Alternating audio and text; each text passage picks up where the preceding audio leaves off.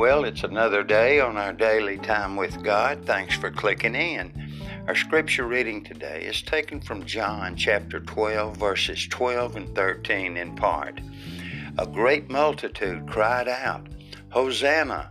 Blessed is he who comes in the name of the Lord. Sometimes I wonder how many of those who enthusiastically cried, Hosanna, on Palm Sunday were shouting, Crucify him, crucify him, a few days later.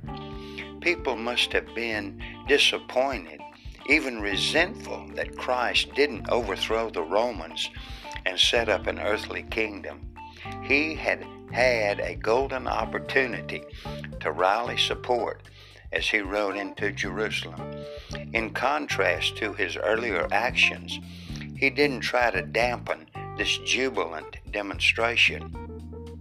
Yet neither did he capitalize on the fervor of the crowd and issue a call to arms.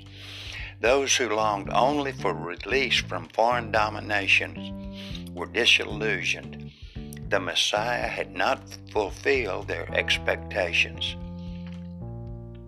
Jesus' contemporaries failed to recognize that before he could assert his outward sovereignty, he had to rule the inner citadel of their hearts.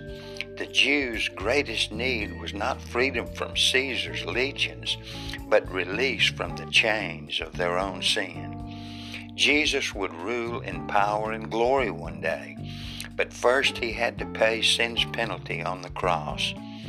The key to his kingdom was not revolution, but repentance. Through the centuries, the issue has not changed.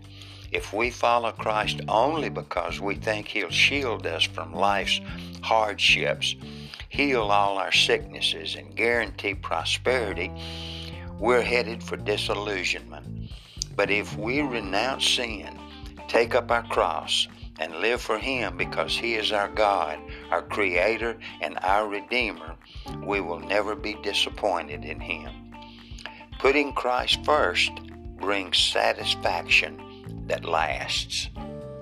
A great multitude cried out, Hosanna! Blessed is he who comes in the name of the Lord. John 12, verses 12 through 13 in part. Thanks for clicking in. Be encouraged and blessed as you take a short listen.